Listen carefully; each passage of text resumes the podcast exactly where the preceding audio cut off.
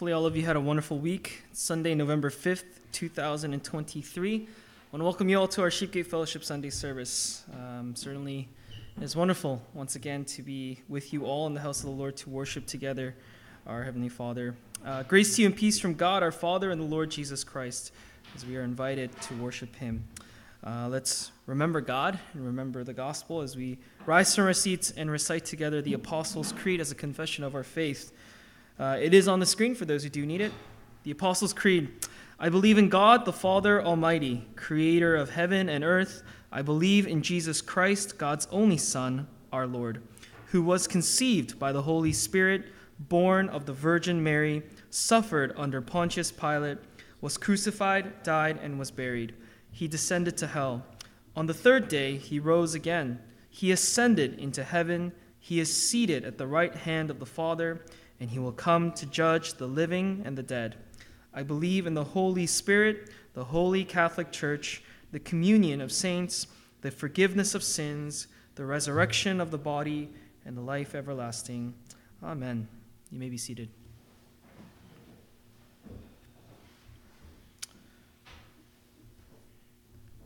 At this time, I'd like to read from Psalm 84, verses 10 to 11, as a call to worship. And uh, ask that you prayerfully consider the words of the psalmist. If it helps, you can certainly close your eyes. And this is the words of Psalm 84, 10 to 11. For a day in your courts is better than a thousand outside. I would rather stand at the threshold of the house of my God than dwell in the tents of wickedness. For the Lord God is a sun and shield. The Lord gives grace and glory. No good thing does he withhold from those who walk uprightly along with sinners. Amen. Let me quickly pray for us, and then I'll lead us in a time of response and confession. Gracious God, we thank you this afternoon as you gather us, your people of God, the body of Christ, to worship you, uh, along with thousands, if not millions, of people around the world today, as we celebrate um, and we remember Christ uh, by gathering together in the sanctuary to worship you, to lift songs and prayers, and to read from your word and hear your word preached. We ask, O God, the Spirit to be with us at this time. As the psalmist has declared, for a day in your courts is better than a thousand elsewhere. And that, Lord, we are in the house um, of your people and of you. And we ask, O Lord, that we will be reminded of uh, what it means to be one who walks uprightly, what it means that you are a God uh, who gives grace and glory. Let us be reminded of these things. Let's be reminded of the person of Christ and the accomplished work of the cross. We thank you and pray all this in Christ's name. Amen. Let me allow me to read to you Hebrews 10, verses 21 to 23. Uh, I think it'll lead us um, properly into a time of confession of sin. Hebrews 10. And since we have a great priest over the house of God, let us draw near with a sincere heart and full assurance of faith, having our hearts sprinkled clean from an evil conscience and our bodies washed with pure water. Let us hold fast the confession of our hope without wavering, for he, for he who promised is faithful.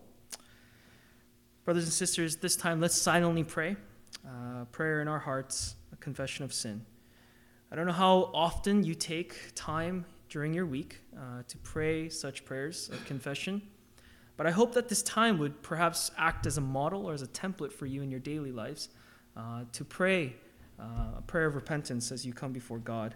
Yes, He's holy and He's righteous, and we are not, but we're reminded, of course, of our mediator Christ who bridges um, God, our Father, to us and uh, we ask that this, or I ask at this time, that you would only uh, be reminded uh, of sin so that you would confess it before Christ um, and be reminded of his shedding of blood on our behalf, uh, that we would be washed of those things. Um, so let's pray at this time as we confess our sins before God, as the Spirit reveals to us. Let's take a moment to pray. Let us pray.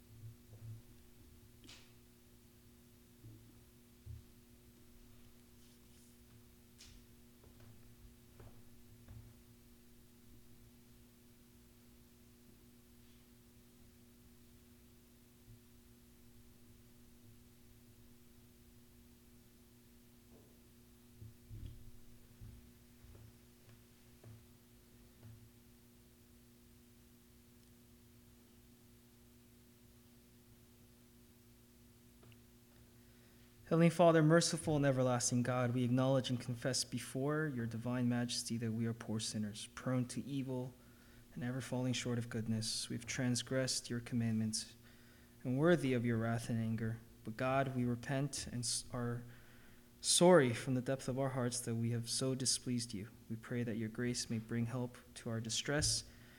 Be pleased, therefore, to have mercy upon us, for you are most gracious. Forgive us all our sins through the holy sufferings of your dear Son, Lord Jesus Christ. Grant us now the gifts of your Holy Spirit. Increase these in, uh, these in us each day, that we may repent, that sin may be destroyed in us, and that we may bring forth the fruits of righteousness and a pure life that are pleasing to you. Pray this in Christ's name. Amen. Be assured, brothers and sisters, of your pardon. 1 John 1 9 reads, If we confess our sins, he is faithful and just to forgive us our sins and to cleanse us from all unrighteousness. Praise be to God for this truth. I'd like to direct your attention to the screen, uh, where Heidelberg question number 24 asks, How are these articles divided? The articles in reference to the Apostles' Creed, right? So the different statements that are listed there. And uh, they are listed into three parts. If you're familiar with the Apostles' Creed in any way or have done any kind of extensive study, uh, the, the answer reads into three parts. It's divided. The first is about God the Father and our creation, the second about God the Son and our redemption, and then the third about God the Holy Spirit and our sanctification. Allow me to read to you from a commentary on the Heidelberg. It reads Among the various religions of the world, one is unique. The Christian religion is unique because it has a doctrine of God that sets it quite apart. This doctrine can be stated in three simple propositions. One, there is only one true God. Two, the true God exists in three persons. And three, each of the three persons is distinct from the other two. We know that this is so because God has revealed it to us. In the Bible, the true God has gradually made himself known to us as the Father, the Son, and the Holy Spirit. And we say gradually because God did not suddenly grant the whole content of this revelation to us. No, it was given over a long period of time. The Bible puts it like this God, who at various times and in different ways spoke in time past to the fathers by the prophets, has in these days last spoken to us by his Son. Hebrews 1 1 to 2. I think it's a healthy reminder of the Father, Son, and Holy Spirit. It's uh, at this time we're gonna have communion as we do on the first Sunday of each month. So I'm gonna invite Reverend Park to come up, and uh, I will translate uh, as he leads us uh, in Korean, and then um, we will have this time together as we partake in the bread and the wine. 예, 사랑하는 여러분, 성찬식은 예수님께서 재림하실 때까지 그의 죽으심을 기억하고 그의 은혜를 감사하는 예식입니다. 나는 성부와 성자와 성령의 이름으로 여러분을 이 성만찬에 초대합니다. 우리 모두 성령 안에서 예수 그리스도의 십자가의 사랑을 체험하는 시간이 되시기를 바랍니다. Uh, dearly beloved, the Lord's Supper is a sacrament that our Lord Jesus Christ commanded his disciples to do in remembrance of him till his return. It is to remember his death, his grace, um, his, and the hope is that those who partake in the Lord's Supper are unified in Christ and are reconciled as a community in him. And so Reverend Park has expressed to us that he invites us in the name of the Son, the Holy, our Father, Son, and Holy Spirit, and uh, that the Spirit work powerfully in us as we partake in the elements this afternoon. 기도하겠습니다. Let us pray. 자비하신 하나님, 지금 우리는 우리의 죄를 위해 살이 찢기시고 피를 흘려 주신 예수님의 십자가를 체험하고자 합니다. 우리가 믿음으로 주님의 떡을 먹고 주님의 잔을 마실 때에 성령 안에서 십자가의 사랑을 깨닫게 해 주옵소서. 예수 그리스도의 이름으로 기도드립니다. O living God, help us at this time to reflect on your Son, Jesus Christ, whose flesh was torn and whose blood was spilled. On our behalf, may we receive the body of Christ and the blood of Christ by faith. May the Spirit work in us at this time to remember his death and his atonement on the cross on our behalf. We pray all this in Christ's name. Amen. 주님께서 잡히시던 밤이었습니다. 우리 주님은 사랑하는 제자들과 함께 마지막 유월절 식사를 하셨습니다. 그때 떡을 들어 축사하셨습니다. 그리고 이 떡을 떼시면서 말씀하십니다.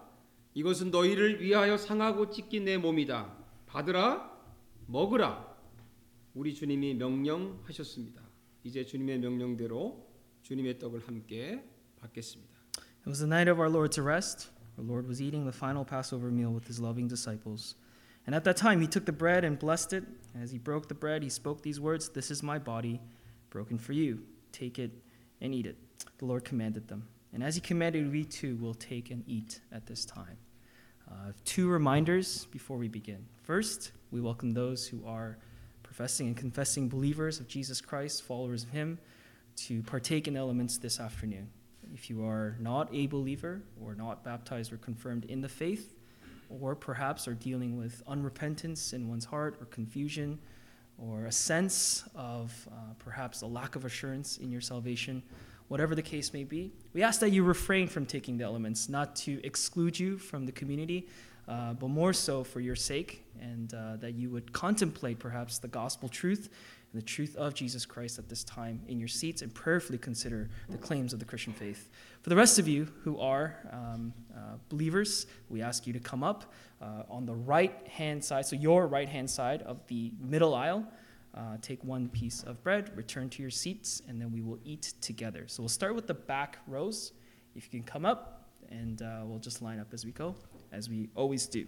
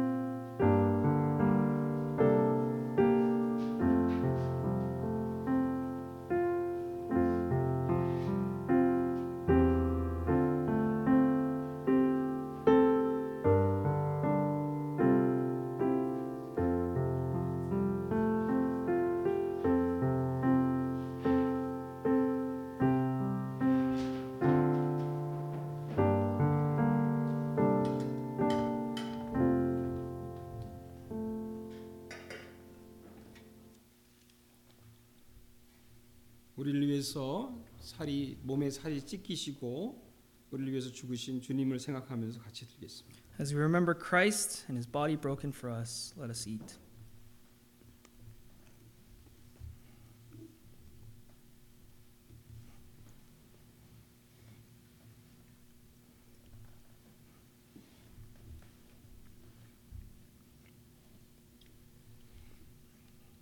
우리 주님은 식후에 잔을 들어 축사하셨습니다. 그리고 그 잔을 사랑하는 제자들에게 주시면서 이렇게 말씀하십니다. 이것은 너희를 위하여 흘리는 내 피다. 너희와 나 사이에 맺어진 새 언약의 피다. 받으라, 마시라 명령하셨습니다. 이제 주님의 말씀대로 이 잔을 받겠습니다. After the meal, our Lord lifted his cup and he blessed it. And as he gave his cup to his loving disciples, he spoke these words This is my blood poured out for you. The new covenant established between you and I. Take it and drink. He commanded them.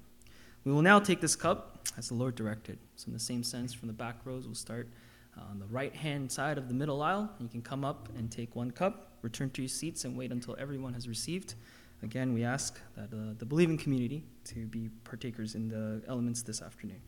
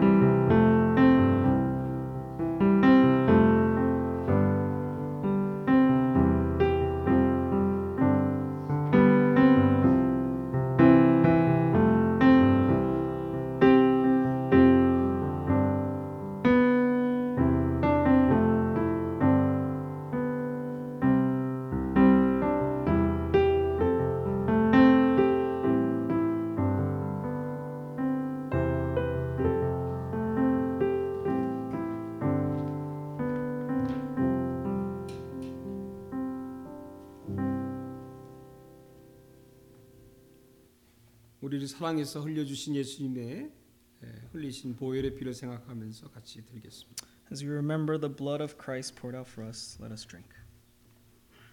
기도하겠습니다. Let us pray. 사랑의 하나님, 우리는 지금 믿음으로 예수님의 살을 먹고 예수님의 피를 마셨습니다. 이제부터 우리는 예수 그리스도의 십자가의 사랑을 영원히 기억하겠습니다. 또한 우리는 하나님의 자녀로서 하나님을 사랑하고 하나님의 말씀을 지키고 복음을 전하며 이웃을 사랑하며 섬기겠습니다. 예수 그리스도의 이름으로 기도드립니다. O living God, we thank you. By faith, we have eaten the body of Christ, drank his blood. We'll forever remember the grace of the cross of Christ, and we will serve the body of Christ as a loving community with our brothers and sisters, which we've now become part of through our union with Christ. We pray all this in his name. Amen.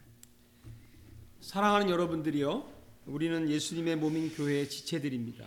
서로 사랑하고 서로 섬기며 하나님의 나라를 위해서 생명의 복음을 전합시다.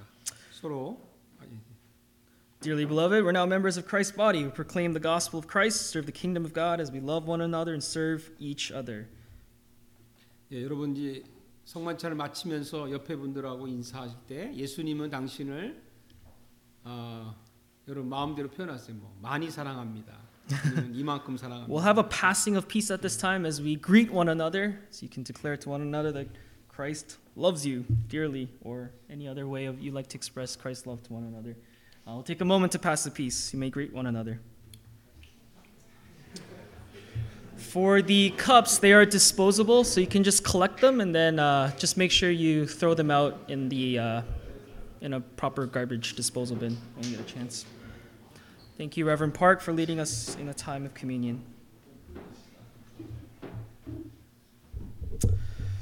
As we gather back together, let's bow our heads in prayer. I'll pray for us, um, for not just this community and what's going on here, but also for some various um, aspects of things that are happening in the world as we continue, continue to deal with some tragedies. Um, so we'd like to just lift some prayers of intercession for those things, and then our praise team will lead us in a time of singing. Let's bow our heads in prayer. Heavenly Father, we thank you so much for the time that we have been able to spend for the last few minutes in remembering Christ, his body broken for us, and his blood poured out for us. It's not a reminder we ought to take for granted. It's not a reminder that we don't need. As, even as believers, we are to be reminded of the truth of the gospel of Christ because um, we are so prone to forget. God, we thank you for the reminder. Lord, we also thank you for the community that we're part of here. And we pray for some of our members. We pray for Hyuni and Esther as they're uh, nearing a time of the arrival of their first child. We pray for good health, and we pray for a healthy delivery of this child, and for blessings upon them to prepare them to be a mother and a father, and uh, establishing a household of faith that is founded on the rock of Christ. We pray that you be with them in their wisdom um, as they become parents. God, we also pray uh, for John and Leanne who are going through an extraordinary season in their life of great difficulty. We can't understand the storm that they're going through. Um, and we ask, O oh Lord, that the fear that might occupy their hearts and the anxiety that might continuously poison them, Lord, that you would help them to continuously turn to Christ and find the peace of God which transcends all understanding. Lord, be with them in every way possible. Heavenly Father, we also pray uh, for what's happening in Israel and Gaza at this moment. Uh, we, in this last week, have already observed um, immense tragedy, uh, tragedy that began on October 7th with the lost lives on the Israeli side, and now lost lives on the Gaza side. Lord, um, the loss of life is, for whatever reason, is never uh, pleasant and it's never good. We believe in the sanctity of life. We ask, O oh God, for the preservation of life in that area and that uh, you would help them um, by means that only you can. Uh, as humanitarian aid continues to flow in, as foreign passport holders are allowed to leave uh, to parts of Egypt, as um, as the uh, Israeli army continues its invasion into the northern part of Gaza, we ask, O oh Lord, for innocent lives, especially the civilians and especially the children, that Lord, you would just protect them and, and be with them in safety. I know it's hard to imagine where they could possibly go. So, Lord, would you just grant uh, some means, some way where those lives could be preserved. Um, we mourn the loss and we ask, O oh Lord, you be with those who are truly hurting at this hour and uh, that you be with them. We understand that there's a church in Palestine. We understand there's a church in, in uh, Israel. So, God, would you just be um, with those believers, the faithful men and women on both sides, that perhaps they can be a, a voice of resolution. Um, and the Lord ultimately, uh, as believers all over the world, um, that we understand that this is a fallen world with fallen realities. And it doesn't uh, make uh, dealing with these realities any easier, uh, but it gives us uh, hope in the midst of darkness, for we understand you are light in the darkness of this world. We thank you, God, um, for everything that you do and you continuously do in the lives of all of us here. I also pray for the students here, God, uh, as they go through their studies and as they go through seasons of their life, Lord, uh, where they are under education. Would you just be with them and help them, God, to uh, be fervent in their studies and also to be faithful in what they do. And for all of us to be faithful heralds of the gospel of Christ uh, wherever we may be found. We thank you. We ask that this time, at this time, that you be pleased by the, the songs that we lift to you. that you be honored and glorified. We pray all this in Christ's name. Amen. Let's rise from our seats and we'll sing together.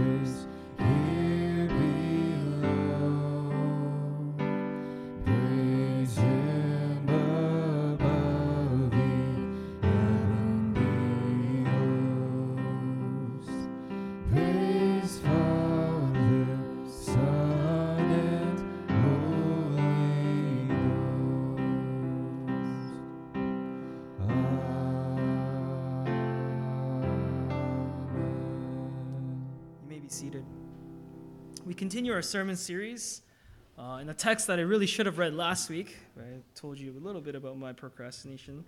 Um, but we're in Mark chapter 10, verses 1 to 12. Uh, we completed chapter 9 two weeks ago, of course, dealing with um, some warnings that Jesus gives us.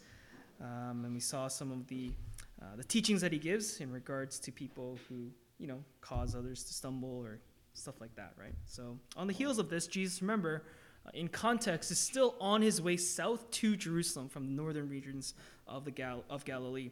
So, here we are in chapter 10, and what starts in chapter 10 are three teachings on stewardship. The first being stewardship over marriage, which we'll read today in verse 1 to 12. And then next week, we'll look at 13 to 16 on stewardship over children, and then stewardship over finances, so riches, in uh, verse 17, the famous story of the young rich ruler. Let's begin in Mark 10, verses 1 to 12. If you have a Bible, please turn to it. I'll read from mine. You can follow in yours. This is the Word of God. Getting up, he went from there to the region of Judea, beyond the Jordan. Crowds gathered around him again, and according to his custom, he once more began to teach them. Some Pharisees came up to Jesus, testing him, and began to question him whether it was lawful for a man to divorce a wife. And he answered and said to them, What did Moses command you? They said, Moses permitted a man to write a certificate of divorce and send her away. But Jesus said to them, Because of your hardness of heart, he wrote you this commandment. But from the beginning of creation, God made them male and female. For this reason, a man shall leave, leave his father and mother, and the two shall become one flesh.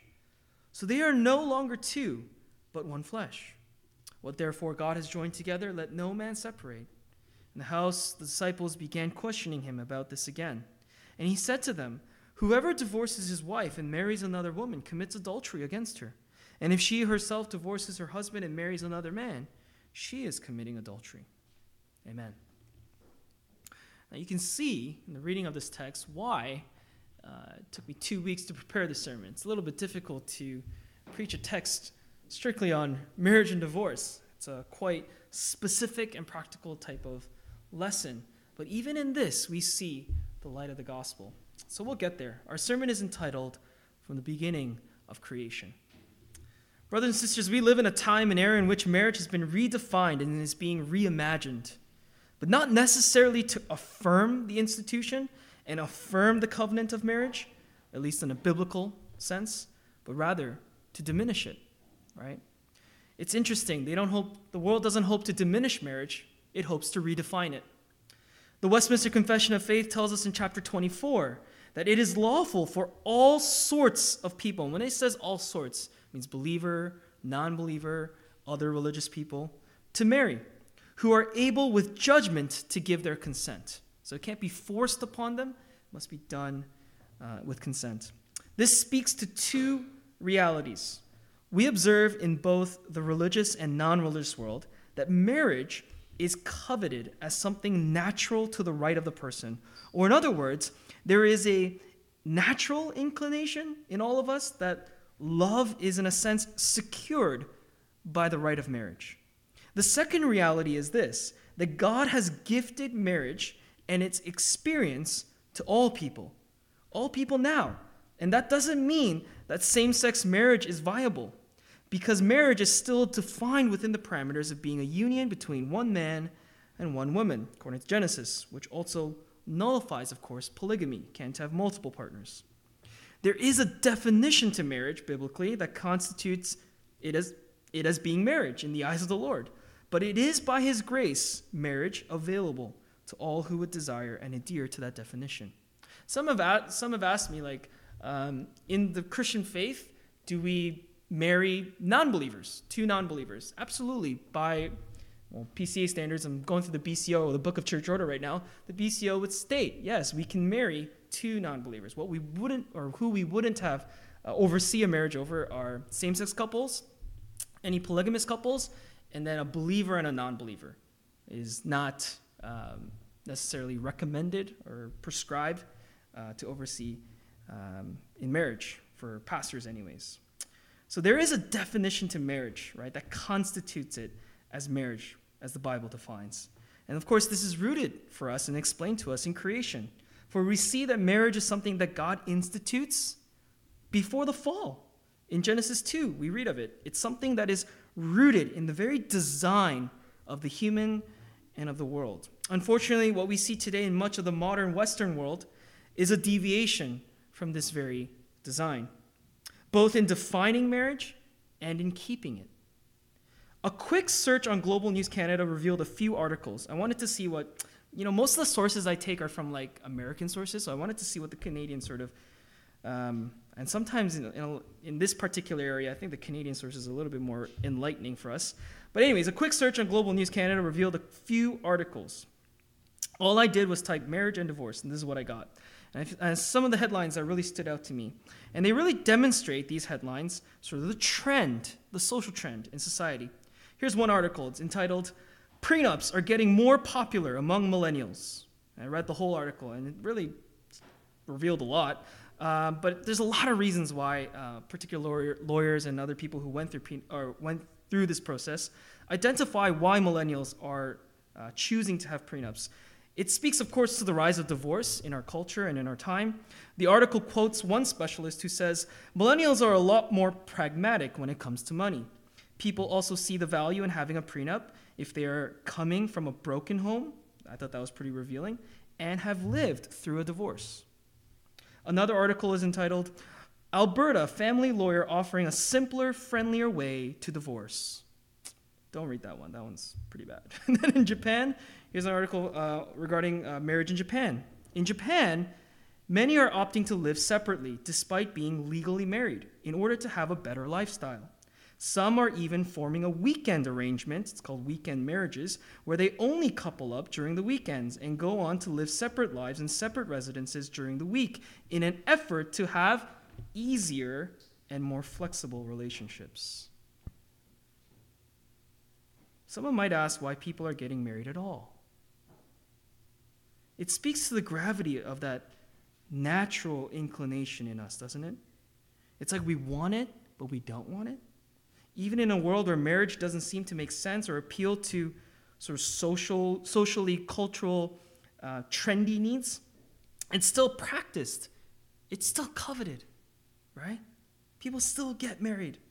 I remember when I worked at Starbucks, I had a, I had a, a gay coworker, and uh, he wasn't like too radical in some of his, uh, you know, uh, stances on certain political, geo- geopolitical, or just political sort of issues, and um, I asked him the question, like, why are same-sex couples so, or the community itself, the gay community, why is it so eager to be uh, partaking in the institution of marriage? Why are you so eager for that? I mean, technically, you could just live together, and you would enjoy, essentially, like, no one's preventing you from having a relationship. Why is it so important to you that you are recognized as a married couple?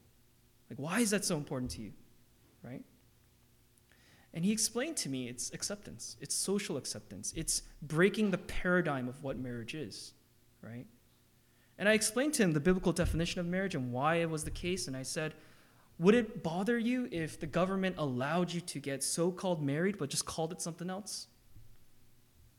Right? Just had a different name for it. And he said it would. It would bother him because it would make us different class of citizen. Right? I thought this was interesting. Even in communities that maybe don't fit the biblical definition of marriage, they want to be included into it. And it spoke a lot to me.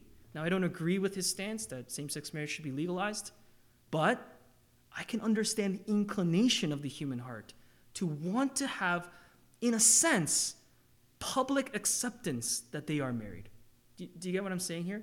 It's very, it was very enlightening to me to have this conversation with this person.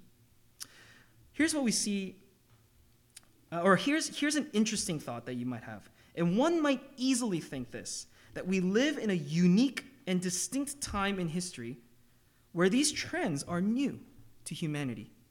But what we see in history, and if you are, his, if you are a bit of a history buff, you know this, is that in all of time, in all of human history, and even in the time in which Jesus walked on this earth at this point in Mark's gospel, we see that people have always broken the marital covenant and have always looked for reasons to diminish it. There are other natural instincts that pull at our hearts and our bodies. And so on the road to Jerusalem, we see now in chapter 10 an entrance by Jesus and the 12 into the region of Judea. Again, a crowd gathers around Jesus and he teaches them. And in classic Mark fashion, we aren't given the teaching, but we're given the dialogue that follows it. So let's examine the text. I have two points to today's sermon one, the heart of the Pharisees, and two, the heart of God. First point, the heart of the Pharisees. The Pharisees approach Jesus after his teaching, and immediately we're told that they are seeking to test him. Right? They sought to test Jesus. And it's not a test to test him to see if he can be trusted. It's not an iron sharpening iron situation here, but to test him to trap him, to ensnare Jesus, so that they could accuse him of some sort of false teaching. Right? They want to diminish Jesus. Their desire is to have Jesus disgraced. These are men who were among the most popular, if not the most popular, in all of the Jewish tradition and world at the time. To have this new fellow on the scene who is not a Pharisee teaching with authority, performing miracles, challenging their teachings, and garnering more and more public fame would have been, in their eyes, an absolute threat. And the nature and intent of their question today to Jesus reveals just how malicious that these men had grown to be, uh, had grown to become in their hostility towards Jesus. Now, the reason why this question directed to Jesus was a test is because the disputed element to divorce in Jewish law and practice was not whether or not divorce was permissible. So, in Jewish law, divorce was permissible, it was allowed. People were allowed to divorce. So, their question is not, are we allowed to divorce? The question is, on what grounds is it permissible to seek a divorce? So, it just goes to show divorce was being practiced, right? So, it was, well known, it was well known at this time that this was permissible, but rather the question centers around on what grounds that one could seek a divorce. For what reason could one divorce their partner? This dispute is to a lesser degree, I don't even know if I can say lesser, but to a different degree, ongoing in the church today, as multiple denominations have taken sort of different stances towards this. The Westminster Divines, when we get to the chapter, felt, for example, that divorce was only permissible on the grounds of adultery or what they define as abandonment that cannot be resolved. So if your partner just runs away and just says, not going to live with this person anymore, they go to another country and you never see them again and can't be resolved, we can't get them back, the Divines say, well, there's nothing we can really do about that. The marriage has been absolved. So abandonment and adultery. The Jewish tradition at the time had three schools of thought on divorce. Three schools of thought. Now, I won't like go into the history of these schools, but just understand there are three sort of different rabbinic teachings. I'll teach the first one. The first school of thought is the school of Shammai. And they thought that divorce was only allowed if one of the partners was unfaithful, whether it be the male or the female, irrelevant. So it had to be adultery, unfaithfulness in the marriage, right? And then the second is the school of Hillel. And the school of Hillel taught, and man, I wish I met these guys because these guys are crazy. They thought this. They thought that any person could see, well, specifically men. This was more of a very heavily sort of male dominant school of thought. But they taught that any male could divorce their partner, their wife, uh, on on the, um, on the premise of any act of indecency. That's a direct um, quote of Deuteronomy 24. And they defined any act of indecency as anything as bad as adultery or anything as small as being bad at cooking. So you divorce your wife if her meals are bad. So it's kind of, I mean, School of Hillel makes me think how bad their wives were at cooking that they would think this was grounds for divorce. And then Rabbi Akiba. The Akiban thought was this that any man could divorce his wife if he found, he writes, someone else fairer than her. Not fairer as in like justice, but more beautiful. Someone who could satisfy uh, his eyes or his body more than their current partner was grounds of divorce. I mean, that just speaks to adultery to me, but uh, crazy thoughts, right? So you can see the division in this. What they're not divided on is that you can seek a divorce. Divorce was permissible. What's disputed is Deuteronomy 24, 1 to 4. What does it mean when any indecent act? What does that mean? And that's what's being disputed by the Jews. So it just goes to show you the spectrum of thought. So in this context, they come to Jesus. Jesus would know all of this, of course. And they ask, right? Is it lawful? On what grounds? Right? Is it permissible? So it just goes to show that although the divorce rate may have not been as high as it is during this time in our lives, it was still something sought and it was a very real reality for the people of God during Jesus' time. And so the question is brought forth by the Pharisees who held to this stance on the matter that divorce was permitted in accordance with Deuteronomy 24 1 to 4, and that marriage was but a contract. This is how the Pharisees defined it. Marriage is but a contract between two parties that, for the right reasons, that had to be sort of, um, I guess, in a way, case by case analyzed, could be dissolved. It's a contract that could be dissolved. They likely suspected, this is what most scholars think, that Jesus had a radically different position. And so they wanted to attack Jesus on two grounds. Two grounds, okay? First, politically. How is it a political attack? Or how is it a political trap? Well, they could point to Herod. Do you remember Herod the Tetrarch who married his sister in law, right? His brother's wife? And it got really messy, ended up with the beheading of John the Baptist, right? Politically, they could point to Herod and trap Jesus. Because if Jesus says, well, divorce is not allowed, then they can accuse Jesus of claiming that he is saying that Herod committed a crime against God. So it's a political attack, right? They could accuse Jesus and ensnare him in that way. You are speaking against the tetrarch, and they could have him killed that way, right? The other is this they could attack Jesus on religious grounds. For if he says and if he opposes divorce altogether, that he is opposing Mosaic law by quoting Deuteronomy 24. The point is this the heart of the Pharisees was to trap Jesus, but what Jesus says in response points to instead the heart of God. His response tells us, firstly, the correct understanding of marriage before understanding divorce. That's the first correction that Jesus makes. And then privately, he then teaches us that the Pharisees were so distant in heart to the will of God that their obedience was in large purely pragmatic and hollow.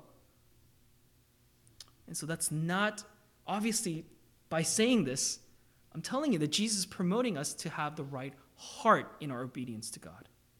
This was almost blind obedience. It was hollow obedience. It was a misunderstanding, and I'll get to why that is. So, what is Jesus exactly telling us today? Point number two the heart of God. He tells us this that the heart of God, and therefore the heart of the believer, in light of the heart of God, ought not to be the pursuit of lowly permissibility, pursuing that which is permissible, finding out what is the minimum bar of acceptance. You know, you go to the roller coaster rides in Wonderland. What's the minimum height? That was always my issue. It's like, what's the minimum height here, right? I'm not tall, so I'm not really looking at maximum height, right?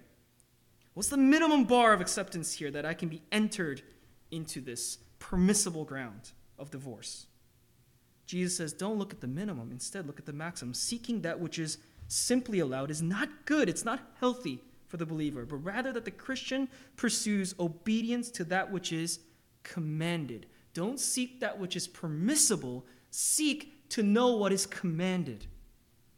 It's a big difference. It's a big difference. Jesus responds in verse 3 What did Moses command you? And so they quote Deuteronomy 24, and Jesus says that this commandment was given on the basis of the hardness of, a heart, of the heart of the, among God's people.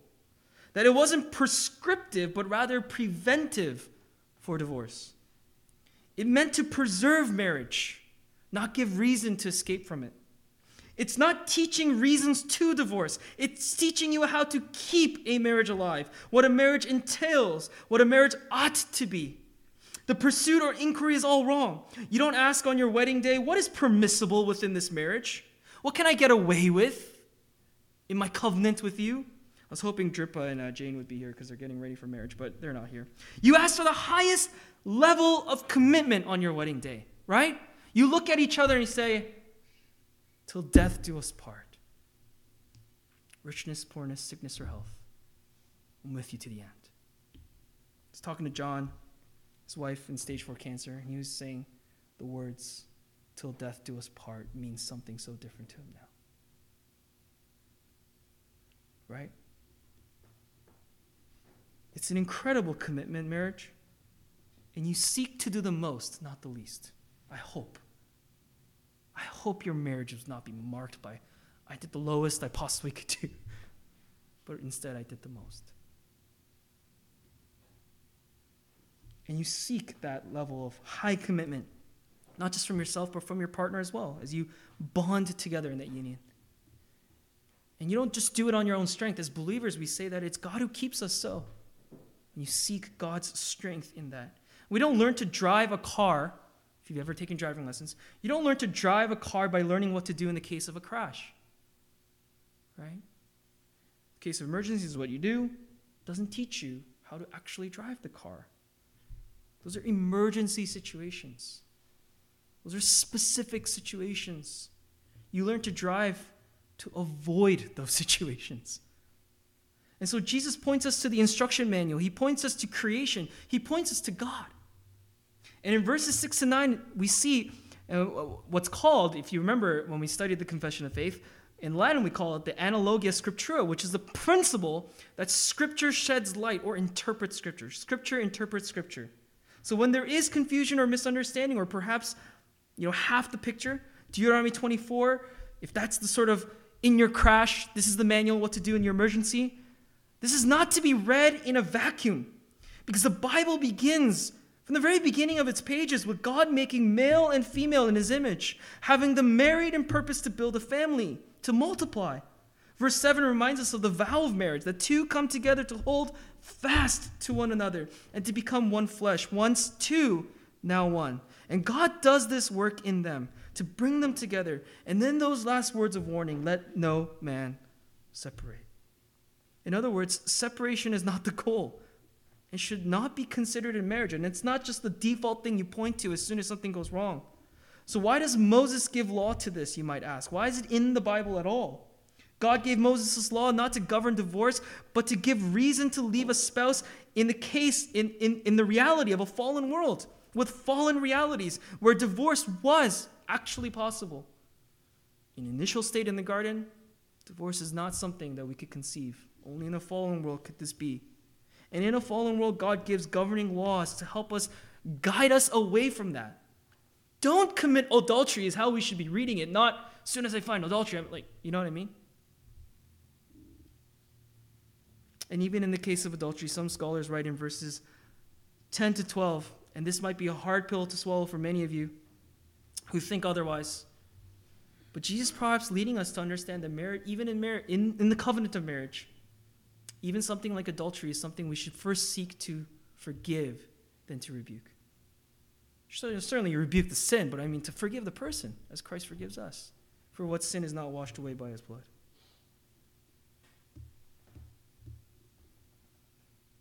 It's interesting, this thought, this teaching. God gave instruction to protect marriage is how we read Deuteronomy 24 to limit those who would go down this path, to uphold marital relationships. He also gave it to protect those who were in relationships that were damaging and wrong, and to protect, as many scholars have written, the women specifically because of male abuse. Note how both Deuteronomy 24 and Jesus' teaching today uphold the equality of genders in marriage, equality in the sense of value. That although the male is head in role, he is not greater in value than his partner. God is the one who is truly overseeing and God is the one who governs marriage and the partnership of believers. The dividing line in understanding between the Pharisees and Jesus and the difference in heart between the two is that one sought to place control in the hands of people, and the other to yield that control to God. The idea and thought is that a marriage that honors God highly will be a blessing in many ways in themselves and themselves ultimately blessed in longevity of the relationship and continuity in the relationship and the prosperity of it. This is how Jesus reads Deuteronomy 24 in light of Genesis 1, 2, and 3. It's an incredible thing. And the Pharisees are completely missing this point. And they're bringing an issue up to Jesus, trying to trap him, and Jesus is saying, Look to God, look to his heart, look to see what he has designed for us to be good for us. So, what are we supposed to take out of this? Some of us are married, some of us are not. Some of you may be or may have been affected by divorce. Perhaps your parents or others that you may know. And in the future, it might be a reality for some of us, truth be told, that we have to deal with some of these things. We're a young congregation, we're not all there yet. Marriage is not an easy thing. The last two verses make it plain. And to some, this has been the passage that they have used to argue that Jesus does not allow or permit div- divorce on any grounds. Some have used these verses for those purposes, and I wouldn't fully disagree with them. In fact, I don't even know if I disagree with them. Divorce is strictly forbidden, as some would say, and he teaches this in a house, which in Mark's gospel means more specific teaching, right? Anytime they're in private and in a house, it's a specific teaching to his disciples. And there he makes it very clear. Divorce your partner, find another, that's adultery. There's no mention of adultery or other permissible reasons. Just makes it sort of black and white here. Of course, in Matthew 5 and 19, Jesus speaks on divorce and he tells us more about his views on divorce and he gives some permissibility on the count of adultery, but it's admittedly hard to conclude either way whether Jesus is fully outright saying in this New Testament era, divorce cannot be for the believer. On no grounds can you divorce. Or if he allows it on the account of adultery. Now, because of fallen realities around us, it's hard to really navigate these issues at times. But here I, am, here I am again, thinking like our Pharisees, thinking about how, what's the low permissibility over the high commands of God? And why, do we, why does my mind keep leaning towards thinking these thing, about these things in this way? Because of a fallen world. Many of us have experienced the reality of divorce, as I mentioned earlier, and either, you know, it could be in your families or others, or some, perhaps even in your own personal life, you might be dealing with this. I don't think anyone here is dealing with it, but in the future, you might. It's true. And I don't wish it upon anyone. I just, it's a reality of the world we live in. So here's what James Edwards writes and reminds us of where Jesus' sights were set in this text. Jesus, he writes, does not conceive of marriage on the grounds of its dissolution, but on the grounds of its architectural design and purpose by God. Human failure does not alter that purpose. As we have a high view of God, may we have a high view of what He has designed. That should be our hope. But when the car crashes, we can turn to Scripture for guidance in those emergencies. Let us not seek out being in those cases Let's not even expect us to be in those cases. Let's hope for the best that we'll have a safe ride home, that we'll drive safely, if you will. I think that's what Scripture is trying to govern in our lives, right? A faithful life and journey with Christ. And even in the stewardship of our marriages with our partners. This is also not to say this that anyone should feel unforgivable shame as a result of being in such a situation. For we know that forgiveness is offered to all on the basis of Christ's mediation and one's faith in Christ alone. So we are not to judge others who are perhaps found in such guilt and shame and say and think lowly of them.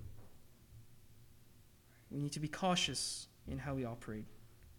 No sin cannot be washed by the blood of Christ. We know this to be true, but as believers, let us look instead to honor God in all facets of life, to the highest degree as the Spirit empowers. And as we look to our great Savior, may we find hope and guidance. For what do we see in this text? And do you see it, brothers and sisters, but the message of the gospel of Jesus Christ? The union between Christ and the church in Revelation is described as a marriage of all things. A wedding will be held on that fateful day on which Christ will claim his bride, the church. Where we can fail in our earthly marriages, Christ will not in his. He will uphold and perfect in his own marriage to us, the people of God. He will do perfectly that which we can only hope to do. He is our example, thus, even in our marriage. Perhaps why we quote Ephesians so much in every, every reform wedding I go to. It's, you know, husbands, love your wives, wives, submit to your husbands, right? Every single reformed marriage, right? He will do perfectly that which we can only hope to do. He is our example in our marriages, in, in our earthly marriages. For the covenant he makes with us is everlasting and cannot be broken. And the unfaithfulness that we can display in our human marriages is no reality in his heavenly. Christ is perfectly faithful to us, even when we are not to him. He does not appeal to Deuteronomy 24 as grounds to dissolve himself from us. Rather, he pays the price of our wrongdoing. He says to his bride, Believe in me and what I have done for you, that you will be kept in this union. He holds fast to us even when we don't hold fast to him. His life, death, and resurrection point us to a bridegroom far greater than any man can ever be, a partner perfect in every way, taking on the most imperfect of partners and willing to keep us as covenant people, not on our performance, but rather on the basis of his obedience to God on our behalf. He did what we could never do so that we could have him, who we could never deserve. Praise him, for he teaches and demonstrates perfect love as he brings us into union with him. Let's bow our heads and reflect on what God has taught us today.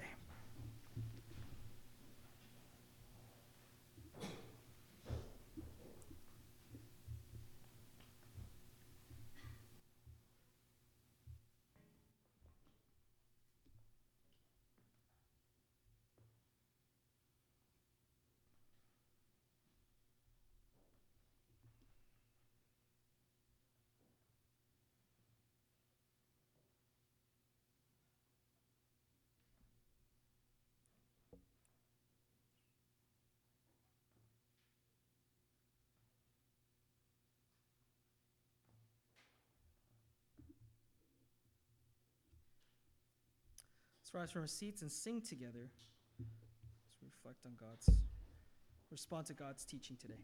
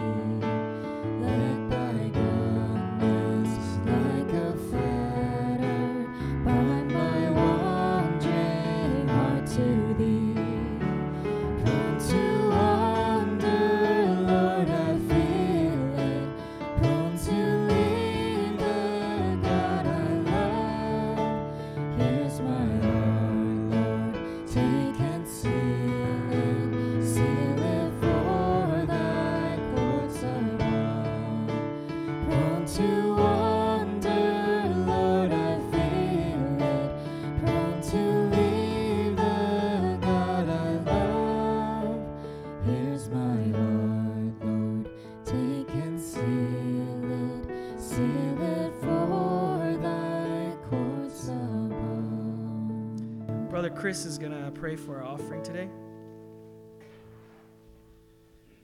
Let's pray. Uh, dear Heavenly Father, I will take to take this time to thank you for today. Thank you for allowing us to safely gather here to be able to worship you freely and listen to your word. Thank you for blessing us with wonderful brothers and sisters in Christ. And I pray that we would be blessings to one another by helping each other grow in our relationship with you, Lord. I'd also like to lift up a prayer for John and his family. May you watch over them, bless them, and whatever your will may be, I pray that they remain to look to you, Lord, and keep you in the center of their lives. May you continue to watch over us and guide us in the highs and lows, and help us to make sure to keep you as a focus point in our lives. Thank you for everything. In Jesus' name I pray. Amen. Amen. You may be seated. Just a few announcements today. First of all, welcome to Sheep Gate. If it's your first time, it's a pleasure and honor to have you here and uh, to be joining us in uh, worship of God. Offerings can be sent via e-transfer to sheepgatefellowship at gmail.com, or we also have a box in the back with envelopes. I just got to write your name on the envelopes so we can allocate it properly. Um, and if you'd like to give towards our missionaries, either in Asia Minor or locally, uh, please just note that in the notes section, either on the envelope or in your e-transfers.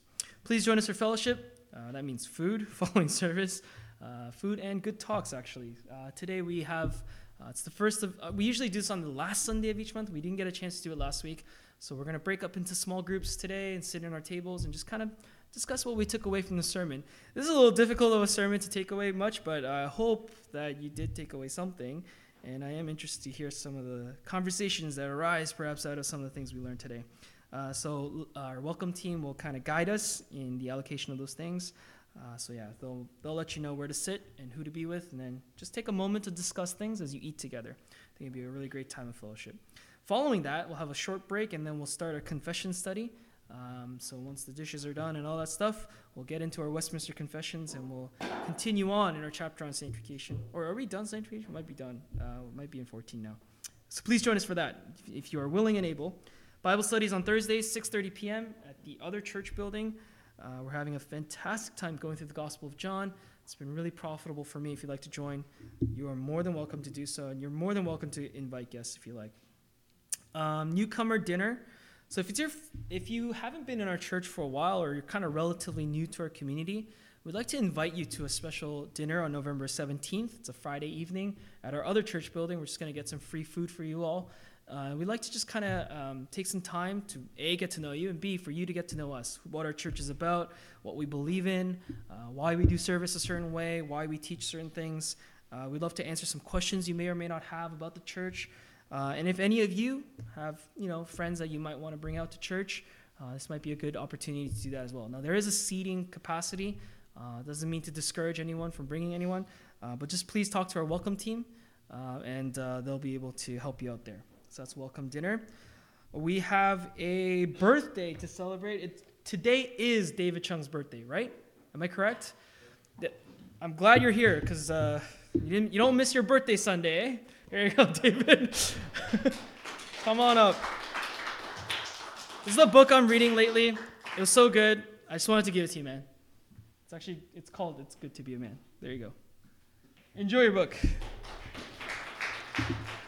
Um, but yeah, wonderful time. Uh, hopefully, David, you have a wonderful birthday and uh, able to celebrate it well with family and friends. Uh, so happy birthday to you. Um, I don't think I have any other announcements. Am I missing anything? Uh, no, I'm not. Um, yeah, just final announcement. Just please continue your prayers for John and uh, his wife. Um, one really amazing update is uh, they started family worship, something they didn't really have implemented in their sort of life prior to this season. Um, but uh, they started a couple weeks ago, and they've been doing it daily, actually, just gathering together as a family, singing, praying, reading word. And so I just uh, purchased some um, material for them to follow. I sent it over to them, and um, yeah, they're really enjoying it. And they just want to thank all of you for praying for them. Um, they're very grateful. Uh, they will be visiting next week, likely, like 90% chance, where we get a chance to just kind of interact with them and pray for them in person as well. So please encourage them, and uh, when they do visit, um, and their kids as well. So let's rise from our seats and off the Lord's Prayer. Let's pray. Our Father who art in heaven, hallowed be thy name. Thy kingdom come, thy will will be done on earth as it is in heaven. Give us this day our daily bread, and forgive us our trespasses, as we forgive those who trespass against us. Lead us not into temptation, but deliver us from evil. For thine is the kingdom, the power, and the glory forever and ever. Amen.